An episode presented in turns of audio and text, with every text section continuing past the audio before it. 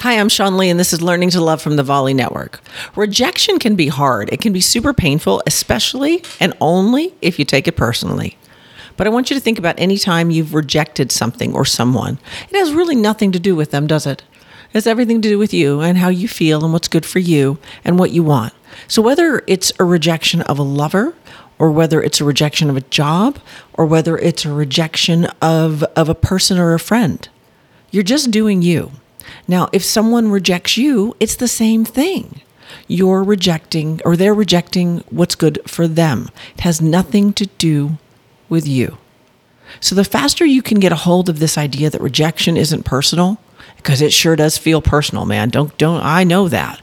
But the faster you can get a hold of the idea that it's not personal, it's not even about you, the faster you can get over anytime someone turns you down, the faster you can be rejected by a lover or a friend or a, career or a job or, a, or a whatever, because it's not about you.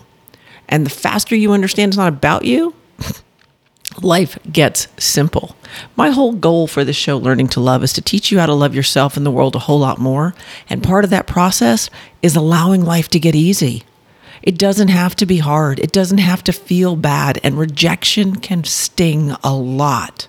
So if you're feeling rejected in your life about anything, you have to ask yourself, all right, what's going on in me that's making me feel this way? And you'll find usually that it's childhood stuff. If you're saying things like, well, they always do this, or I never get this, or I never get the job, or I never get the guy, or I never get the girl, or I always have to do this. Anytime you use the words always and never, it's a childhood thing. So you can let that go too. If you have been rejected because you've been dating a lot, and you've been on the dating scene and it's not working out for you, it never works out for you, that's childhood stuff. It has worked out for you before. At some point, it has. And it's always good along the way. And then it turns you into something else. And it turns into something else. And you turn into something else as a result. The question is do you want to come bitter or better? I vote for better. I know you. You're good. You're amazing. You're smart and talented and oh so beautiful.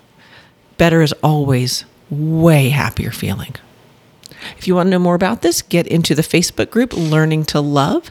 And all you have to do is go to facebook.com and search Learning to Love Show, and you're going to find us. But for now, I'm Sean Lee, and this has been Learning to Love, and I will see you again tomorrow.